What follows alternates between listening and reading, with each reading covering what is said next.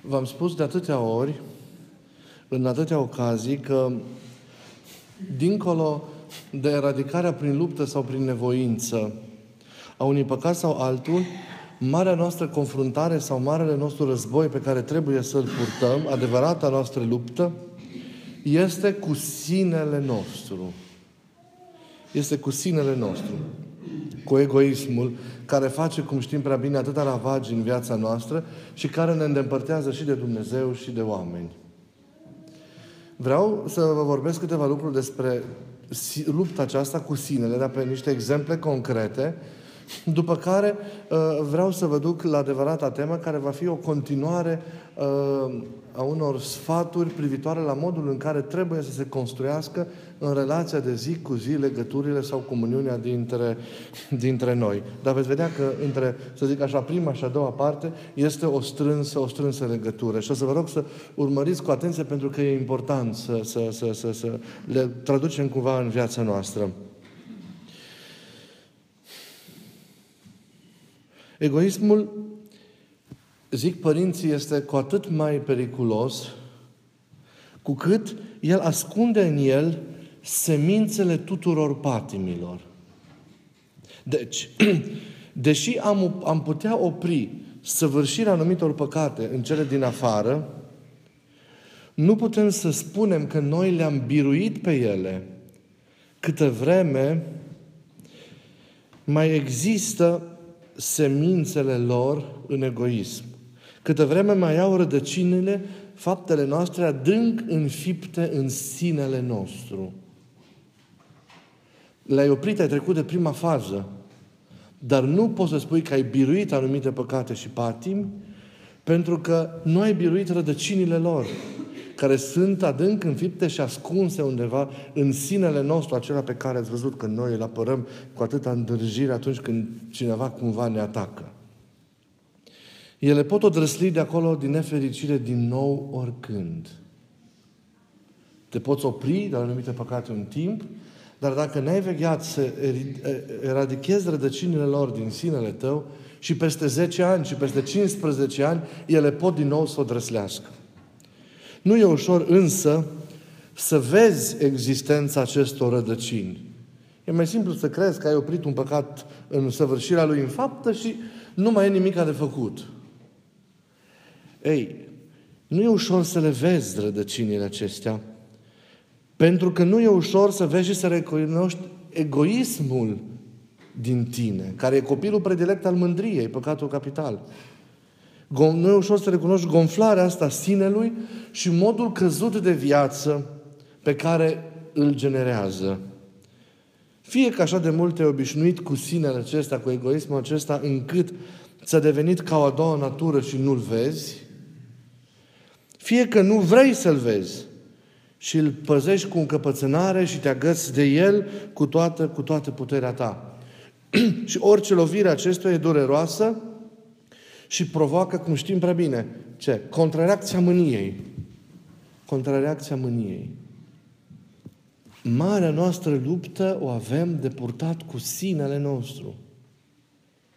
Lupta dovnicească, dacă vreți, începe cu adevărat când ajungi în zona aceasta sinelui. Amintiți-vă că de multe ori eu v-am, vorbit despre o carapace pe care omul are acolo când înlături foaie cu foaie, înlături păcatele, așa mai departe și apoi ajungi la marea luptă, lupta cu tine însuți.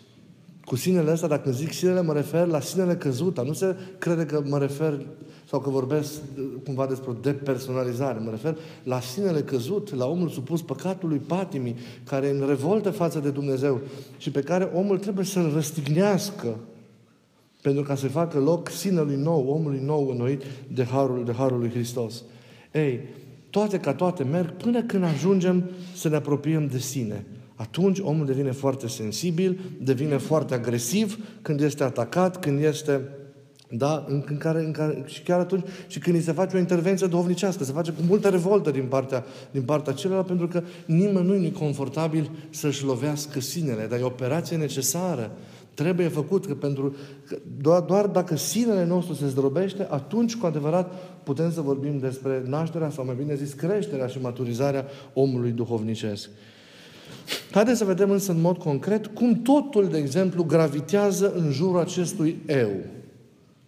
Și să luăm un, un, un cuvânt al Sfântului Maxim Mărturisitor, un cap dintr-o scriere a lui duhovnicească, în care el spune că mintea poate fi distrasă de la așezarea ei în Dumnezeu în timpul rugăciunii prin niște amintiri legate de, și dă niște situații cu care și noi ne confruntăm. Poftă, și când zic poftă, de gândesc la toate poftele care pot fi, întristare, mânie și ținerea minte a răului. Haideți să le luăm pe rând și să vedeți cum, de fapt, toate acestea duc la sine, pentru că toate se manifestă pornind de la sine. Pofta. Poftind ce înseamnă? Că îmi întorc simțurile, sensibilitatea mea sau dorirea mea de la Dumnezeu la ceva ce mi-aduce, legat de cele de aici, la care, care mi-aduce satisfacție, care îmi produce, îmi produce plăcere. Cui îi produce plăcere, pofta? Mie, eului meu. Mie. Dar când eul meu nu mai este satisfăcut, dorința, deci pofta lui nu mai poate fi împlinită, el ce face? Se întristează. Și să știți că nu e vorba doar de, de, de, de, de, de, de, de situații de cădere, care de lucrurile firești, obișnuite. Da? Iată, apare întristarea care ne îndepărtează de adevărata lucrare. Ea e tot o mișcare a sinelui. Însă unui sine amărât, rănit, care nu și-a împlinit pofta. Când nu mai are omul de lângă el, când îi face ceva omul, când îi lipsește ceva, când ia ceva, când în sfârșit pierde ceva, când este privat de ceva care îi face plăcere și așa mai departe, se întristează. Cine? Sinele, eul. Uitați-vă cum noi ne mișcăm și reacționăm și pendulăm în reacțiile noastre, în viața noastră, așa, după cum ne dictează eul. Eul care este mincinosul din noi, care este dușmanul din noi. Întristarea, de ce tot o mișcare a sinelui, dar a unui sine care nu și-a împlinit pofta mai zicem întristări, indispoziție, amărăciune și așa mai departe. Am fost deci privat de ceva ce doream, ce pofteam, nu sunt satisfăcut. Cine, deci? Eul meu. Deci întristarea provine din rănirea egoului meu, sub orice formă. În esență, ea nu are legătură cu ceea ce face celălalt. Că zici că de cele mai multe ori celălalt te privează de ceva sau îți pricinuiește o lipsă care îți aduce ție această întristare înăuntru, înăuntru tău. În principiu, cauza cuiva, uh, cauza sunt eu. Nu atât omul care îmi pricinuiește, pentru că eu sufăr și eu mă amărăsc pentru că pierd un anumit lucru sau nu pot să mi-l împlinesc. Da? Uh, întristarea e o închidere în mine însumi. O alipire, deci bolnavă, zic părinții, de sinele meu. O izolare de, de aproapele. Dar și prin aceasta de Dumnezeu și astfel întristarea se arată a fi un păcat mare. Mergem un pic mai departe. Întristarea, care cel mai desea, cum spuneam, este produsă de oameni, devine la un moment dat ce? Mânie. Devine mânie. Mânie înseamnă că mă năpustesc asupra celuilalt. Mânie înseamnă că îl rănesc, am o purtare și în afară potrivnică, potrivnică lui. Dacă întristarea e împotrivirea mea lăuntrică față de ceea ce îmi spun alții, sau față de ceea ce se împotrivește egoului meu, mânia nu e altceva decât exteriorizarea acestei împotriviri. Năpustirea asupra celuilalt. Mai avem apoi și ținerea minte a răului, ținerea de minte a răului. Nu numai că mă ridic contra ta, dar răul pe care cred că mi l-ai făcut, îl țin în mine, îl ferec acolo, bine, înăuntru, și aștept momentul în care voi putea să te nimicesc definitiv. E un maxim de răutate. Ținerea minte, mintea răului, e mai rea decât mânia. Mânia care se consumă în momentul respectiv și apoi se stinge. A ține minte răului e mult mai grav decât a fi mânios. În sensul obișnuit al cuvântului e permanentizarea unei stări dușmănoase în inimă și practic este cumva separarea definitivă de celălalt. Ei, de ce am amintit toate acestea? Pentru a vedea cum în mod subtil toate relele pornesc și se susțin pe eul nostru. Iar împotrivirea Lui și lupta pentru răpunerea Lui este o stringență a vieții noastre duhovnicești. Până nu realizăm cât rău ne face egoismul acesta, eul nostru gonflat, sinele acesta căzut, noi nu putem să sporim nici de cum duhovnicește. Și importantă confruntarea, nu doar pentru întărirea legăturii cu Dumnezeu, dar și pentru întărirea legăturilor dintre noi.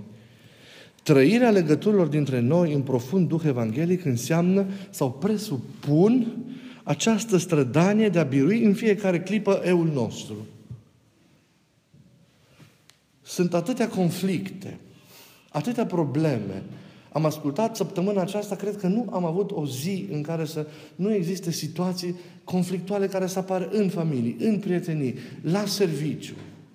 Trăim în niște timpuri din acestea de, de tulburare, în care oamenii se frâng, în care oamenii se rup, în care oamenii nu mai știu, de fapt, cum să-și trăiască adevărata lor comuniune, cum să comunice cu adevărat unul cu celălalt. Întâmpinem și noi, cu toții, astfel de situații și astfel de probleme.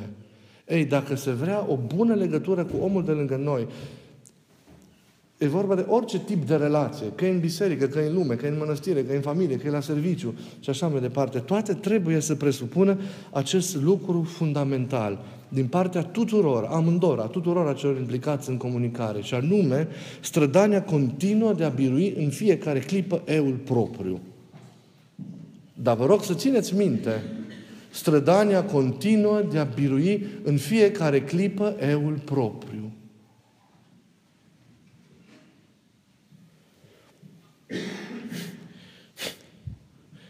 Dacă relațiile noastre ar funcționa plecând de la un astfel de principiu, ar fi evitate atâtea supărări, ar fi evitate atâtea probleme. Dar noi nu mai știm să comunicăm cu adevărat. Să punem problemele așa cum trebuie și greșim. Pentru că mereu ne îndreptățim pe noi înșine. În orice punct de vedere care îl emite celălalt, noi avem un contrapunct de vedere, noi avem o altă viziune, noi avem o altă perspectivă. Dacă lăsăm de la noi, o facem cu o frustrare uh, și, în sfârșit, uh, niciodată nu, nu, nu va fi o comuniune care trebuie, pentru că mereu tragem la noi. Mereu tragem de partea noastră. Mereu suntem influențați de sinele nostru susținut de, de, de, de mândrie. De aceea sunt atâtea certuri. Ei, însă redescoperirea acestor principii despre care eu v-am mai vorbit și care presupun uh, da, această strădanie sau pleacă de la această strădanie de a birui în fiecare clipă eul, da, trăi, și trăirea în ele, clipă după clipă, sunt, sunt esențiale. Pentru că toate aceste principii omoară egoismul și întăresc comuniunea dintre noi. Până când sinele nu moare, egoismul nu se duce, relația cu celălalt va fi mereu problematică. De aici pornim. Asta e baza. Și apoi amintiți-vă că de multe ori, în multe contexte, de aici pornind, eu v-am enunțat multe principii de care trebuie să țineți cont în comunicarea sau în legătura cu cei, cu cei de lângă. Ca de exemplu, adevărul și iubirea merg mereu împreună. Să spunem nu unei dreptăți fără iubire care trece peste aproapele. Aia nu-i mai dreptate, aia nu-i mai adevăr. Apoi amintiți-vă că vă spuneam de atâtea ori că în comunicarea și legătura ta cu aproapele, El are întâietate, nu tu. Sau, nu contează cât adevăr spui, contează cum primește cel de lângă tine ceea ce tu spui. Că dacă ceea ce tu spui provoacă o tulburare în el, mutații în inima lui, îi frânge lăuntrul lui, ce folos? Cu adevărul omori omul. Îl zidești cu adevărul transmis în iubire. Vreau acum să mergem puțin mai la adânc și fiți foarte, foarte, foarte atenți. Apar situațiile astea în familie, la serviciu, în viața de zi cu zi, în variile forme de comuniune pe care, de comunitate pe care noi le trăim. Ei, în legătura cu tine, într-o anumită privință, la un moment dat, celălalt are o altă părere la care nu renunță. Da, se întâmplă de atâtea ori, cunoașteți. Da? Are o altă părere la care nu vrea să renunțe. Și adesea se întâmplă ca această părere a lui să fie rea. Ce face? Ei, ia uitați ce zic părinții. Ce faci tu? În general, îți susții propria părere, aduci contraargumente, aduci explicații, ca să câștigi teren, să convingi, să forțezi nota, dacă ești mai autoritar, să-ți impui autoritatea cumva. Nu, no, ce faci în situația asta? Auziți ce zic părinții?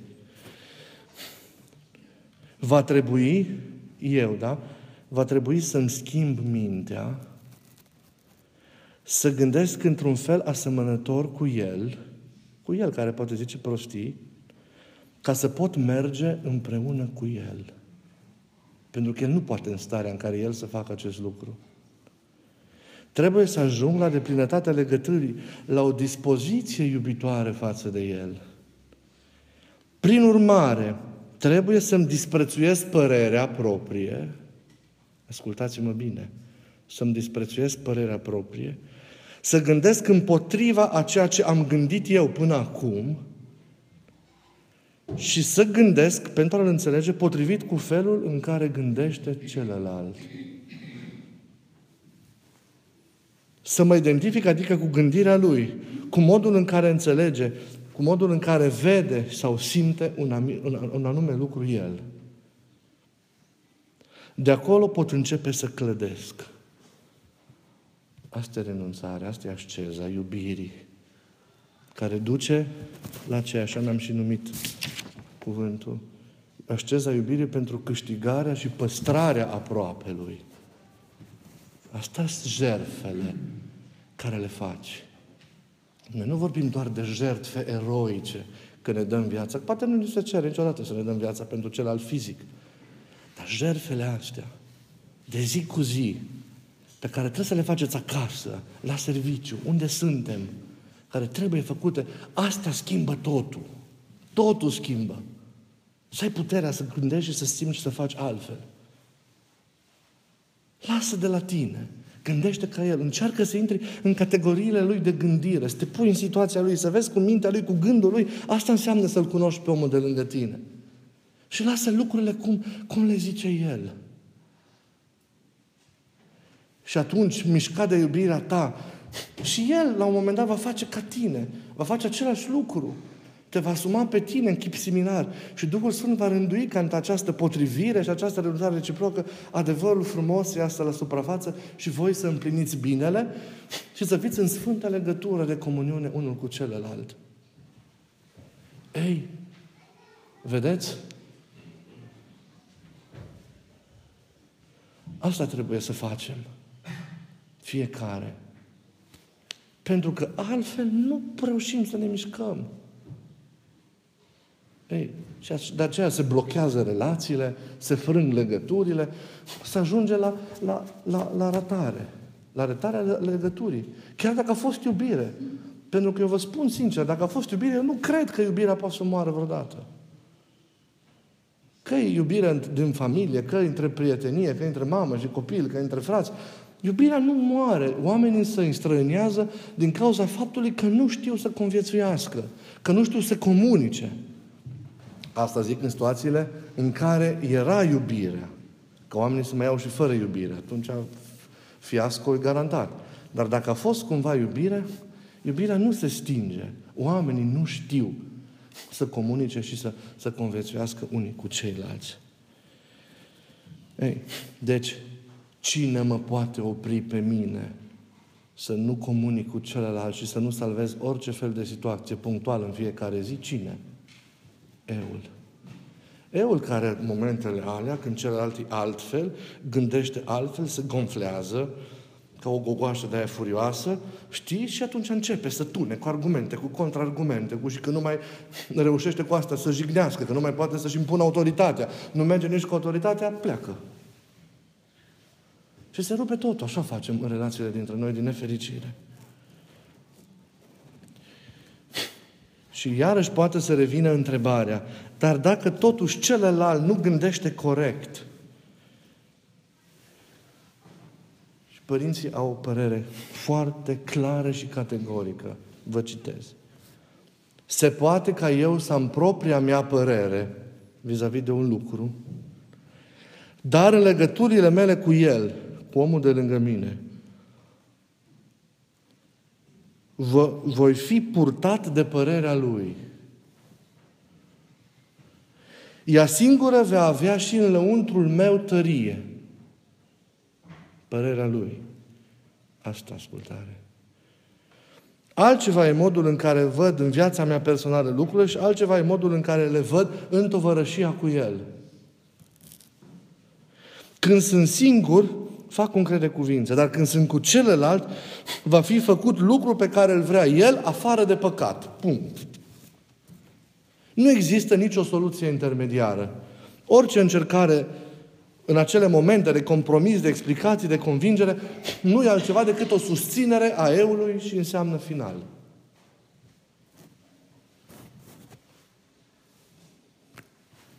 Adevărat asceză, vedeți, la asta trebuie să conducă. La lepădarea egoului, la deșertarea de sinele meu, pentru ca eu să mă pot umple desăvârșit de Dumnezeu și de aproapele meu. Desăvârșit de Dumnezeu și de aproapele meu. Dumnezeu și egoul nu pot încăpea împreună. Dacă ținem sinele, îl pierdem pe Dumnezeu. Dacă ținem sinele, îl pierdem pe aproapele. Rămânem singuri și ne înveșnicim în singurătatea iadului. Dumnezeu și sinele nu pot conviețui împreună. După cum zicea cineva, sub același braț nu poți să ții doi pepeni. Numai unul poți. Nu pot merge lucrurile acestea împreună. Nici de cum. Doar când ne urâm pe noi înșine, în sensul acela evanghelic, doar când reușim să ne legăm lăuntric de ceilalți și iubim, atunci Dumnezeu ne va dărui fiecare dintre noi nepătimirea și harul Duhului Sfânt. Așadar, vă rog din inimă să vă gândiți la lucrurile acestea, la modul în care le împliniți. Poate paradoxal, poate fi paradoxal, să gândești lucrurile așa, sfintitor poate pentru alții, dar pentru oamenii aceia înseamnă totul. Că de, de, în maniera asta îi câștigi, îi recâștigi în maniera aceasta îi păstrezi. Nu doar să te duci la ei, nu doar să înțelegi, dar să încerci să gândești și să simți și să vezi lucrurile la fel, chiar dacă ei văd greșit. Și apoi, tu vei trăi un abandon acolo. Doamne, am făcut totul, m-am dus până la capăt. Acum Tu lucrează. Tu lucrează că eu nu mai știu. Și atunci Duhul vine și lucrează. Și așează lucrurile, le transformă într-o realitate de comuniune pe care noi măcar acum nici nu o bănuim. Da. Nu avem cum, că nu procedăm așa. Noi la cele mai mici lucruri, la serviciu, acasă, țac, contra. Știi? Imediat. Doar n-am zice ca și ăla nici să... Ei, deci nu numai să zici formal ca și el să fie bine, să simți ca el, să gândești ca el, să vezi ca el situația aceea. Celălalt a făcut o greșeală, s-a dus, s-a îndepărtat. Tatăl din fiul risipitor ce a făcut? L-a înțeles. Că de-aia nu l-a judecat când s-a întors. I-a înțeles punctele lui, i-a înțeles gândirea lui, i-a, i-a înțeles durerea lui, i-a înțeles frustrarea lui, nemulțumirea lui. Ăla la altul, nu. N-a făcut așa fiul cel mare. De aceea nu s-a putut bucura cu tatăl. Deci trebuie nu numai să fim de acord formal cu semenii, dar să căutăm mereu să înțelegem de ce sunt, de ce gândești așa cum vede și să parcurgem acel drum împreună cu ei, renunțând la toate, coborând la ei, în chiar în nebunia aia în care sunt. Cum și Hristos a lăsat, a lăsat sânurile trăimii și a coborât în situația noastră. Și nu numai în situația noastră, s-a dus până în iad pentru ca să ne recupereze.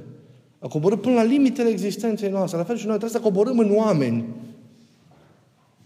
Până în cele mai profunde straturi ale ființei lor, pentru a ne identifica cu ei, pentru a îmbrățișa acolo, pentru a ridica de acolo, pentru a parcurge drumul împreună cu ei. Și apoi lucrurile nu vor rămâne așa. Dumnezeu va lucra și Duhul Sfânt va descoperi armonia și unitatea aia finală care va fi în adevăr. Dar putința mea de a mă jertfi, de a renunța la adevărul meu, la dreptatea mea și de a mă face nebun chiar cu cel nebun, e, e, e, e aurul care schimbă totul. Și ăștia sunt creștini, așa trebuie să fie creștini. Altfel în zadar, În zadar umplem biserici, în zadar ne rugăm, în zadar, în zadar citim mii de psaltiri pe zi, ne nevoim, ne ostenim, parcurgem, facem, dregem, știi, facem asistență socială, facem de toate. Ei, un pic sunt zadarnice. Pentru că nu va fi niciodată toată inima implicată câte vreme ea e cuprinsă de egoism. Se slujește doar pe ea. E eul nostru, tronează încă în noi. Ei, vedeți? Noi trebuie să dărâmăm sinele acesta căzut din noi. Să biruim sinele și să-i nu judecăm pe oameni, să-i primim pe toți, să-i căutăm pe toți. Acestea și alte asemenea sunt esențiale, deci, pentru a trăi autentic. Altfel, trăim în chip mincinos. Altfel trăim în chip mincinos, în societate, în familie, în mănăstire și așa mai departe. Nu trăim în adevărul în care Dumnezeu ne-a răsat pe fiecare unde suntem. Deci trebuie să căutăm comuniunea asta în profunduri și să facem ceea ce trebuie. Deci totul pornește de la strădania de a birui eu și de a împlini, uite, niște principii, niște reguli care sunt esențiale, sunt fundamentale pentru că lucrurile să poată să meargă înainte, acolo în care, un, când în mod normal ele s-ar bloca. Și vreau să vă rog să le împliniți. Îmi doresc să nu mai veniți la spovedanie să-mi spuneți că vă certați cu oamenii. Nu ai cum să cerți cu oamenii când auzi astea. Ascultă-le, ascultă-le. Reascultă principiile acestea și încearcă să le împlinești în viața de zi cu zi.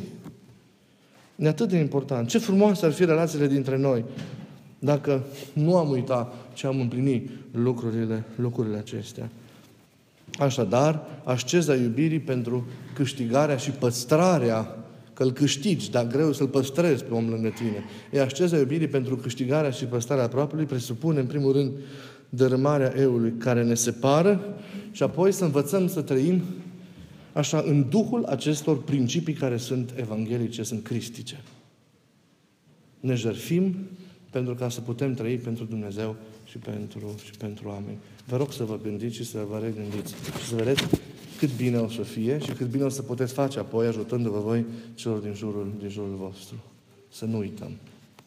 Bucurie și pace în suflete.